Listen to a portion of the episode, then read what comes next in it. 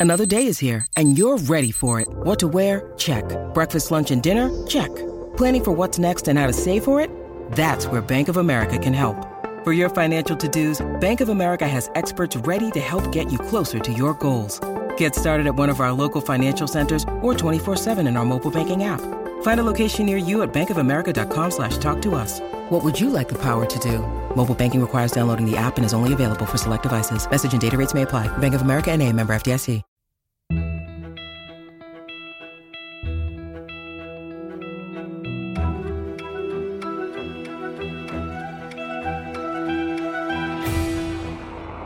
That was the run which gave him his century and equalled Grace's record, one of the greatest moments in the life of Jack Hobbs.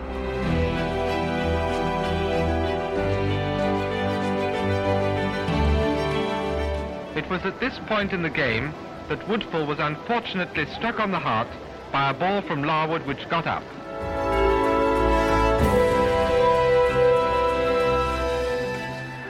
No, is it? Is it the Ashes? Yes, England have won the Ashes.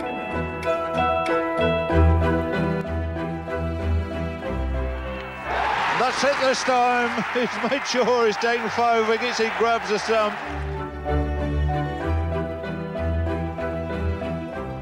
He's got it! England have won the World Cup by the barest of margins!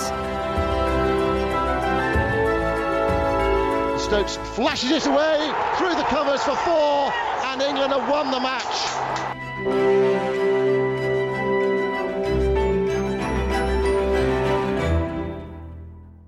On March the 26th, 2021, the Cricketer magazine, which has covered every one of those epic moments and so many more, reaches its century.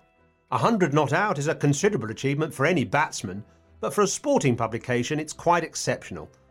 Founded in 1921, the magazine has survived world wars, global economic crises, pandemics, strikes, and numerous financial challenges and is as strong and distinct as ever as it commemorates this landmark with a special celebratory issue.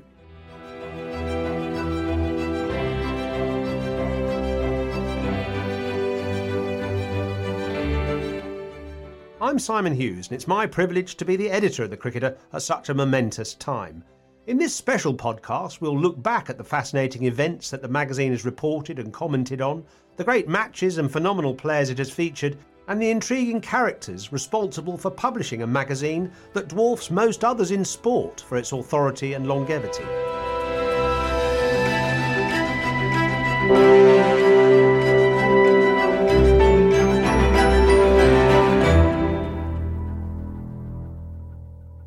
The cricketer was born in April 1921, the brainchild of Middlesex and former England captain Sir Pelham Warner, known universally as Plum, and his great friend Geoffrey Foster, who played for Kent and Worcestershire.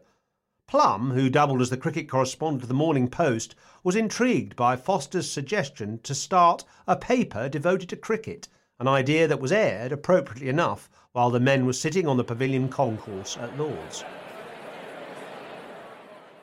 Warner, after whom the famous stand at Lord's was of course named, was a fascinating character.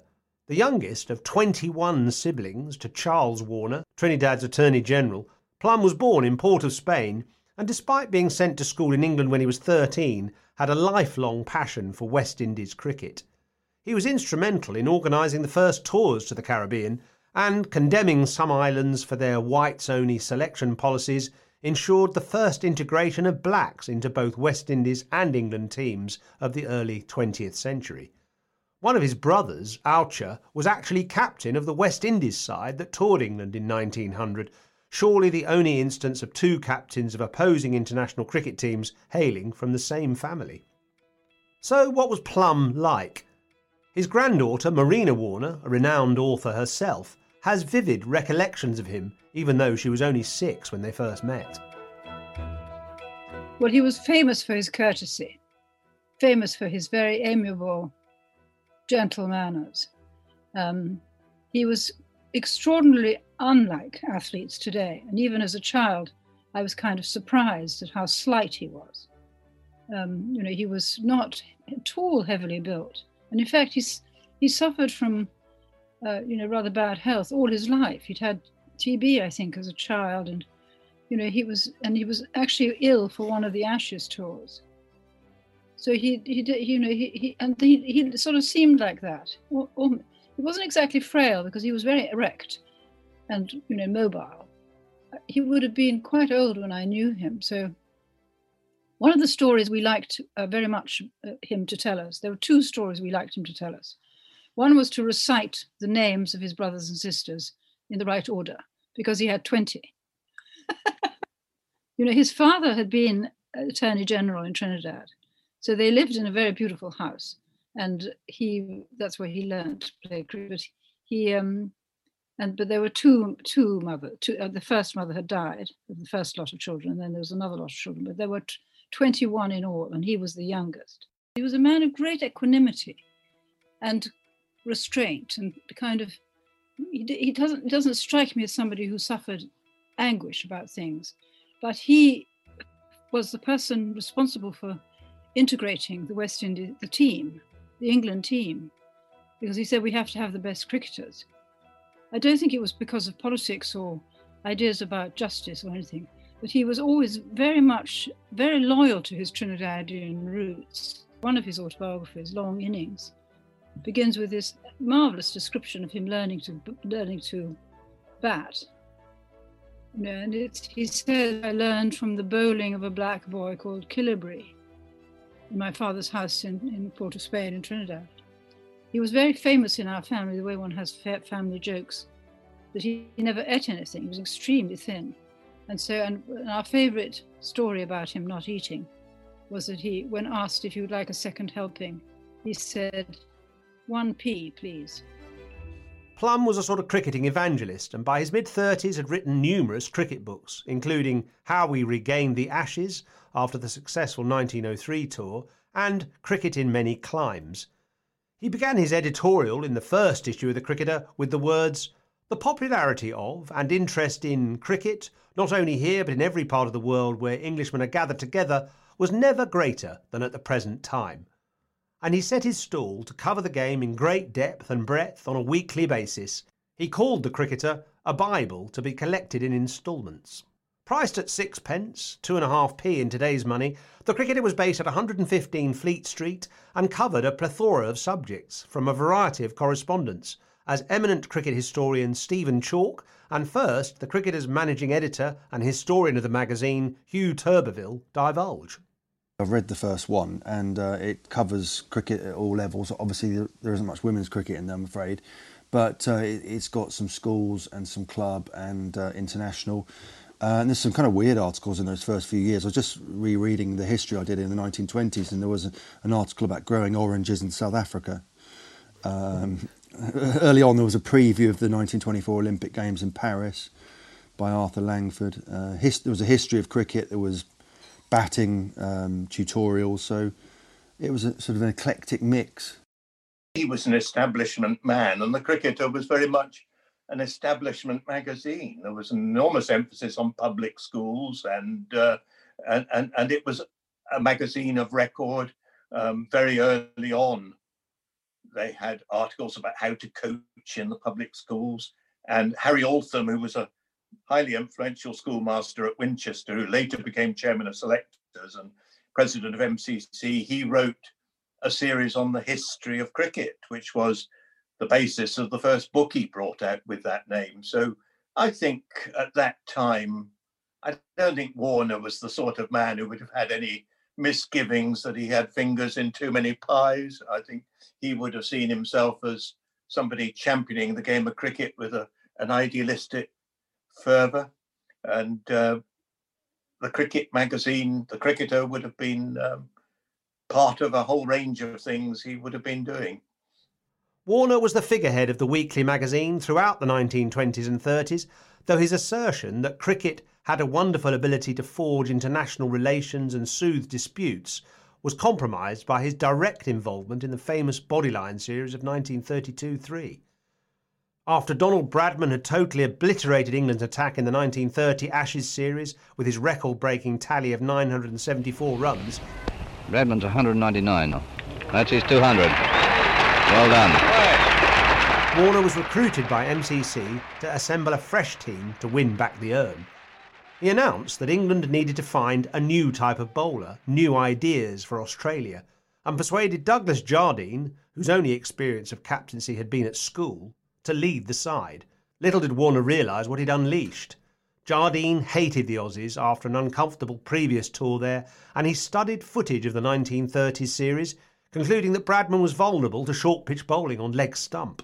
He's yellow, he announced. He hatched the notorious leg theory plan and summoned England's two quickest bowlers, the burly shouldered Harold Larwood and his Nottinghamshire left arm opening partner Bill Voce, to implement it. There is an early shock for Australia when Fingleton is caught off the second ball of the match. Controversy simmered in the first two tests, but then erupted famously during the third in Adelaide when a short ball from Larwood slammed into the chest of the Australian captain Bill Woodfull, accompanied by a provocative, Well bowled, Harold, from Jardine, deliberately within earshot of Bradman, who was the non striker. It was at this point in the game that Woodfull was unfortunately struck on the heart by a ball from Larwood which got up.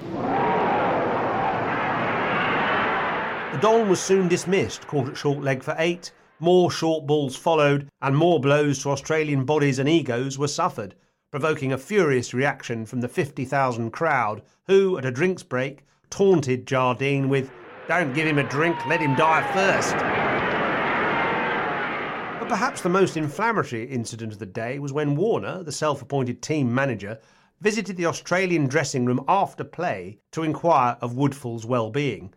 It was a touch disingenuous, highlighted by Woodfull's infamous response Mr. Warner, there are two teams out there on the field.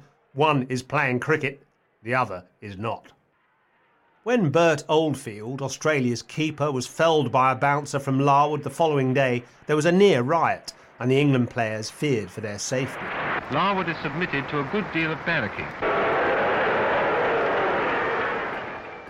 But eventually, the match continued and England won it comfortably to take a 2 1 lead in the series. But the Australian Cricket Board fanned the flames of an already combustible series by accusing England's play of being unsportsmanlike, to which the MCC, who were then responsible for the England team, took great exception, and eventually governments became involved. England, of course, finished the series 3 1 victors, having effectively cut Bradman down to size, although he still averaged 53 over the four tests that he played in. So, how did the cricketer cover these encounters with Pelham Warner and his three hats England team manager, cricket correspondent of the Morning Post, and editor of the magazine surely compromised? Here's Hugh Turberville again. Warner didn't address Bodyline in the magazine. In fact, he, he seemed to leave it to Frank Mitchell, aka Second Slip, uh, the pseudonym, to condemn the tactics. And actually, after that, the cricketer's editorial stance just softened towards Bodyline and didn't and didn't seem to sort of disapprove of it that much at all, really.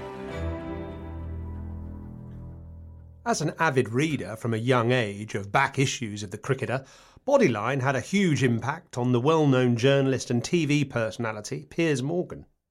I developed quite a uh, massive interest in the Bodyline series because of Bradman, and then Harold Larwood and Douglas Jardine. So anything anything about those guys, I remain to this day completely fascinated by. I thought that was, for all sorts of reasons, the greatest Test series of them all, and all the ramifications and all the fallout of Bodyline, and um, you know what happened to Harold Larwood and what happened to Jardine and what happened to Bradman, and it, to me. In terms of cricket, to me, the Ashes has always been the absolute pinnacle. And that series, although you could make great arguments for 05 and other series, actually, I think the, the Bodyline series was the greatest Ashes series, and therefore, for me, the greatest series of all time. So, anything about that period, I was obsessed with. Warner was knighted for his services to cricket some time afterwards. Interestingly, neither Larwood nor Jardine received anything, and he remained editor of the Cricketer through to the late 1950s. But the magazine is indebted to Arthur Langford, a decent club player and long-time contributor, for putting it together through most of that time. Echoing the way many of us now work, the magazine's office was moved to Langford's house in Surbiton, and his wife, Meg, ran the subscriptions. It kept publishing weekly even after the outbreak of World War II and the cancellation of several county seasons. There were evocative reports of two men, A.C.L. Bennett and E.L. Roberts, braving the streets of London during the Blitz to deliver the handwritten pages of the cricketer to the typesetters in Bermondsey. Paper rationing finally forced the publication into becoming fortnightly.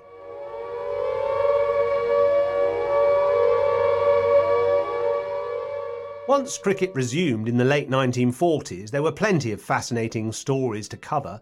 Denis Compton and Bill Edrich's glorious run feast in 1947, Bradman's Invincibles blazing an unbeaten trail round England in 1948, the West Indies, including the famous three Ws, Walcott, Weekes, and Worrell, winning their first Test match in England in 1950. And England finally regaining the Ashes after 23 years with a first professional captain, Len Hutton, in 1953. Four runs to get. No, is it? Is it the Ashes? Yes, England have won the Ashes. And the race of all time. What a scene here. No policeman can hope to stop this. Great scenes. This development, the professional captain, was not one that best pleased E.W. Swanton, the writer and broadcaster known to everyone as Jim, who was becoming more and more influential at the cricketer, especially when England toured the West Indies in 1954 as Stephen Chalke recalls. Swanton thought it were wrong to have a professional captaining an MCC team abroad, that there were wider diplomatic issues that needed dealing with, and it wasn't appropriate to have somebody like Hutton doing it. And of course, he toured the West Indies the previous winter when there'd been a lot of political and racial difficulties on the tour and personal problems arising, friction between islanders and the MCC team. And, and Swanton was who had, like Warner, Swanton had a house in Barbados and a lot of feeling for the West Indies. And he felt that MCC had let the show down by sending out a team with a professional captain and not somebody of sufficient social stature to to impress the the, the locals in the West Indies and the expats. And whenever they went to any kind of drinks functions at these embassies, this is at the time of uh, the West Indian independence movements bubbling up very strongly. They got to the point where they knew what all the white people were going to say to them, and they couldn't bear it. And what they all said was, You've got to beat these people, or our lives out here won't be worth living. And Hutton is put in as the captain in that environment. And Swanton, with his background, he's going to think, you know, this is not appropriate. We're the MCC. We've got to deal with more than the cricket field here. And he's blundering about Freddie Trueman saying all sorts, and uh, and we're not making a good impression here.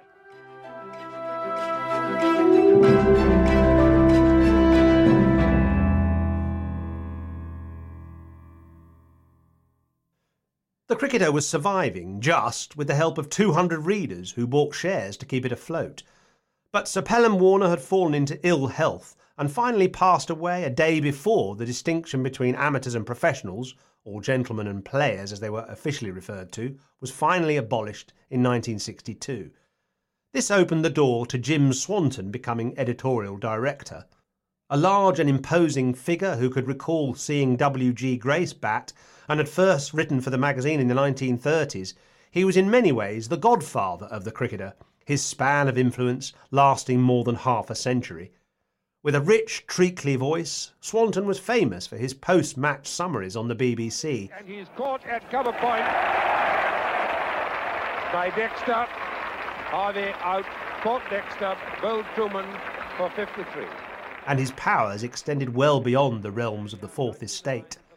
Here's Stephen Chalke again. I would go to Swanton every time if I wanted an accurate description of what had happened in a day's play. I think he had an exceptional ability to read a game and report it accurately. I would never go to Swanton for a piece of colourful prose or a sideways insight on anything. He had enormous influence over selectors and everything. He, he, he and he didn't always know things as well as he thought he did. He he he he had a sort of papal authority in the game that um, I think the professionals found hard to take seriously. He didn't go too far away from the southeast of England. Um, it would be a rare sight even to see him at Northampton. I think he would love to have been president of MCC, um, but it never came. Um, he was the greatest snob in cricket, I, th- I think, without question.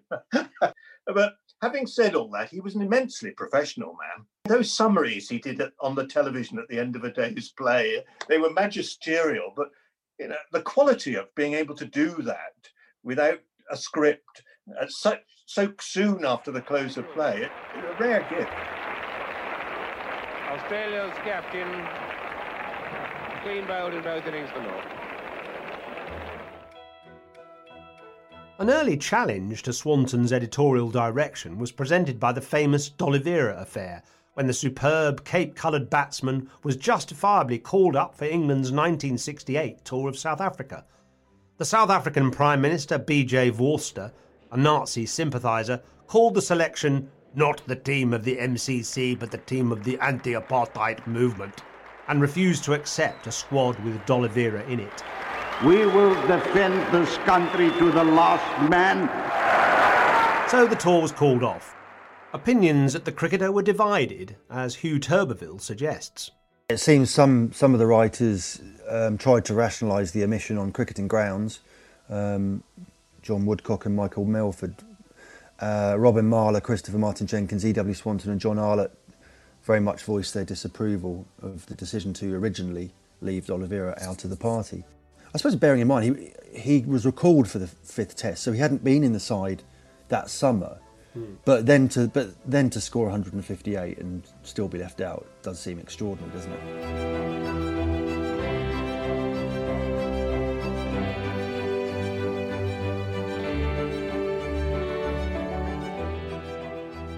Into this political maelstrom stepped the former Somerset batsman Ben Brocklehurst, one of the last amateur county captains who had got into publishing after a previous life as a farmer. He persuaded his employer, Mercury House, to buy the cricketer, which was still battling on at a loss. But when the financial situation did not improve, Brocklehurst's boss gave him an ultimatum, as his widow, Belinda, recalls. The start of the magazine was so remarkable as far as we were concerned, from the family point of view, because he was a very successful publisher in London working for an American and Mercury House Publications. And he ran, as he said, 23 extremely boring magazines. And when Jim came to him, Jim Swanton, and said that the cricketer was about to be shut down, because I think it was Hutchinson's were running it, and it was totally, uh, you know, not making any money. So he persuaded his American boss to let him take it on. And I remember him saying he came back and said, Right, he's going to buy it, but he's said, On my head be it if it doesn't make a profit by the end of the year. Well, of course, it didn't. He said, Look, he'd been asked to make 40 people redundant. And he said, No, I can't. It was the beginning of the um, recession in end of 60s, early 70s. So, and this boss said he was going to close the cricketer down. So when Ben said, no, you can't, he said, fine, well, it make 41 redundant. So Ben actually came home as redundant with the cricketer. And so luckily, I'd won a bottle of champagne for local village uh, fete. So I said, right, come on. So we opened the bottle of champagne and made a great big toast to our future and drank the whole bottle in no time at all and set about it. it was a very good start to a very strange life. there we were at our home with the cricketer, and Ben and I and one secretary, and the children's playroom was taken over as an office. And one of our bedrooms became ben, Ben's office. And that's how we took it on. Not only did the Brocklehursts accommodate and revive the cricketer, they also expanded its influence by creating three amateur competitions the Cricketer Cup for public school old boys teams, the Lord's Taverners Trophy for under 15s, and the National Village Cup, which has now reached a landmark of its own, its 50th year, and offers 22 lucky players the chance to play at Lord's, the home of cricket, in the final, which this year is on September the 19th. We have Belinda Brocklehurst to thank for its success. Luckily, his imagination was so terrific and he got the competitions going ready to help village cricket very much to start with because that was dying. So he, he wrote to all the AA pubs and garages that had a village with a population of 2,500 or less. And the whole lot. Um, he wrote to the, all these people and said, please pass this letter on to the village captain if you have a village cricket side, uh, offering them to join the village cricket competition. And he was talking on the radio about this and saying that he needed to have a sponsor. And luckily, Mike Henderson at Haig Whiskey happened to be listening in his car driving to London and got on the phone and said, Right, we'll do it. And they came in, they were absolutely brilliant sponsors. And he persuaded Lords to let them have the final at Lords. And it, it took off. And actually, I had to run it. I had to actually work out how to. I typed it actually. The first, the first, few years, I had to type the blessed thing out the drawer. And we worked out that you had to have, I think it was 32 pages with 32 clubs or the odd blank at the first stage to get a finalist. You know, you wanted to end up with two finalists, and it was kind of complicated.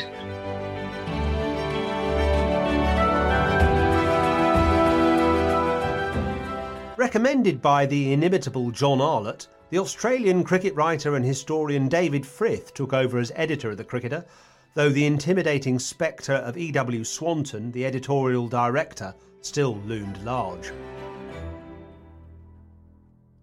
They were two mammoth figures in the world of cricket media. And John rang Swanton and said, oh, I think I know the young chap who's uh, right for the job. But it, it was quite a daunting thing going to the Oval and sitting with this very large man with the sealskin voice, as Ian Peebles described it. He, he was uh, a bit of a bully too. Everyone loved him, but he was a bit of a bully, Jim Swanton. Yeah, he was a sort of a larger than life kind of character in a way, wasn't he? He was. He was, uh, you know, he'd been a prisoner of the Japanese during the war. He was uh, a bit of a bully himself. Um, but he enjoyed people kowtowing around him. And uh, I, th- I, think most people were simply overwhelmed by him, uh, overawed by him. So it wasn't easy for me to slide into that editorial chair. But I soon found out that Jim was a pretty distant editorial director. I got very little communication from him, and that was by phone. We didn't have emails in those days.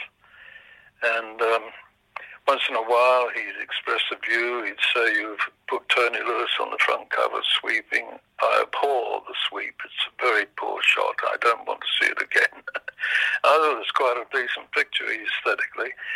Um, we used to have editorial conferences in the back of a taxi on his way to the club. They were enthralling years. They really were. Yeah, I mean, look, really looking were. back on those years, uh, David, it was quite interesting. They were sort of very much uh, changing times for the magazine because, uh, well, firstly, the, the, the introduction of things like the Cricketer Cup and the National Village Cup and so on, and also um, a woman's column as well by Rachel Heyhoe Flint. So some quite big changes in terms of content and I suppose trying to appeal to a wider audience. Oh, it had to be dragged out of the 1930s, that's for sure. and uh, it, it, Rachel was great fun. She, she was good to work with, lovely girl. I remember rushing to Lords in order to see the first ball ever bowled by a woman at Lords. I nearly went under a bus in my uh, panic to get to the ground in time and uh, to see her and the girls wandering around the long room in their skirts was um, uh, today you wouldn't take exception to that because it was uh, it's now a ladies club as well um, but in those days it was revolutionary the editor of the cricketer was a high profile position in the game affording Frith rare intimacy with the leading players even during a test match.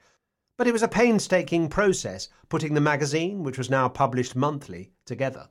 I was in uh, many a test match room and dramatic things happen. The first one that comes to mind is being in uh, the Lord's dressing room, and Gary Sobers came back in feeling very unwell. He'd been drinking quite heavily the night before, and he was hundred and something not out, and he just needed a rest. He came in, and I happened to be in there with, with the West Indians. Then it was just so relaxed, so nice. And um, what was the process of producing the magazine? on a kind of weekly basis. By today's standards, it was all very, very laborious.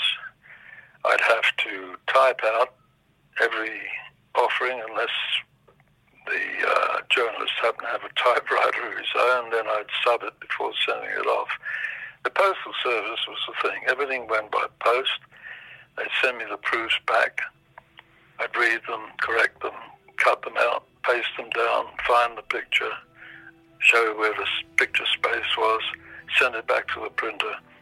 Towards the end, as you got towards pub- publication day or, or printing day, press day as he called it, he would send a messenger to ensure that nothing got held up in the post.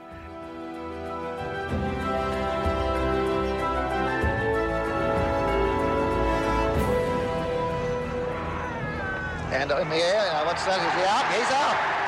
Amiss, Port Jenner, Noel Thomson. England, two for ten. And Thomson has two for four. The 70s was a lively decade in the cricket world. Jeff Thomson and Dennis Lillee exacted revenge for Bodyline in a bruising 1974 5 series in Australia. The first World Cup was staged in 1975, another competition actually initiated by Ben Brocklehurst, and there was the Kerry Packer Revolution in 1977, ushering in floodlights, white balls, and coloured clothing, prompting the origination of the term pyjama cricket. Frith took a firm but positive line on it. If hundreds of thousands of dollars are on offer to the players, then, so long as Test cricket remains unharmed, the authorities would be remiss in their duty if they did not build it into the game. The campaign to make cricket more lucrative and therefore more attractive to the young must continue. A young English star burst onto the scene about this time, and his sole interest was Test cricket and duffing up the Aussies. And he's bowling, first ball. Well, what a return. Look at Botham. Absolutely delighted. His first wicket in Test match cricket, and what a scalp to get. Ian Terence Botham took five Australian wickets on his Test debut and tormented the old enemy for a decade with his fearless batting and waspish swing bowling. His finest moments were, of course, in the epic 1981 Ashes, beginning with that swashbuckling second innings century at Headingley. The BBC cricket correspondent Christopher Martin Jenkins, known universally as CMJ, had recently become the new editor of The Cricketer and was part of the TV commentary team for that series. Lovely shot.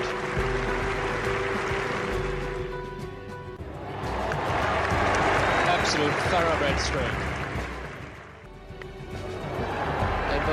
That, let alone chasing it. It's gone straight into the confectionery stall and out again.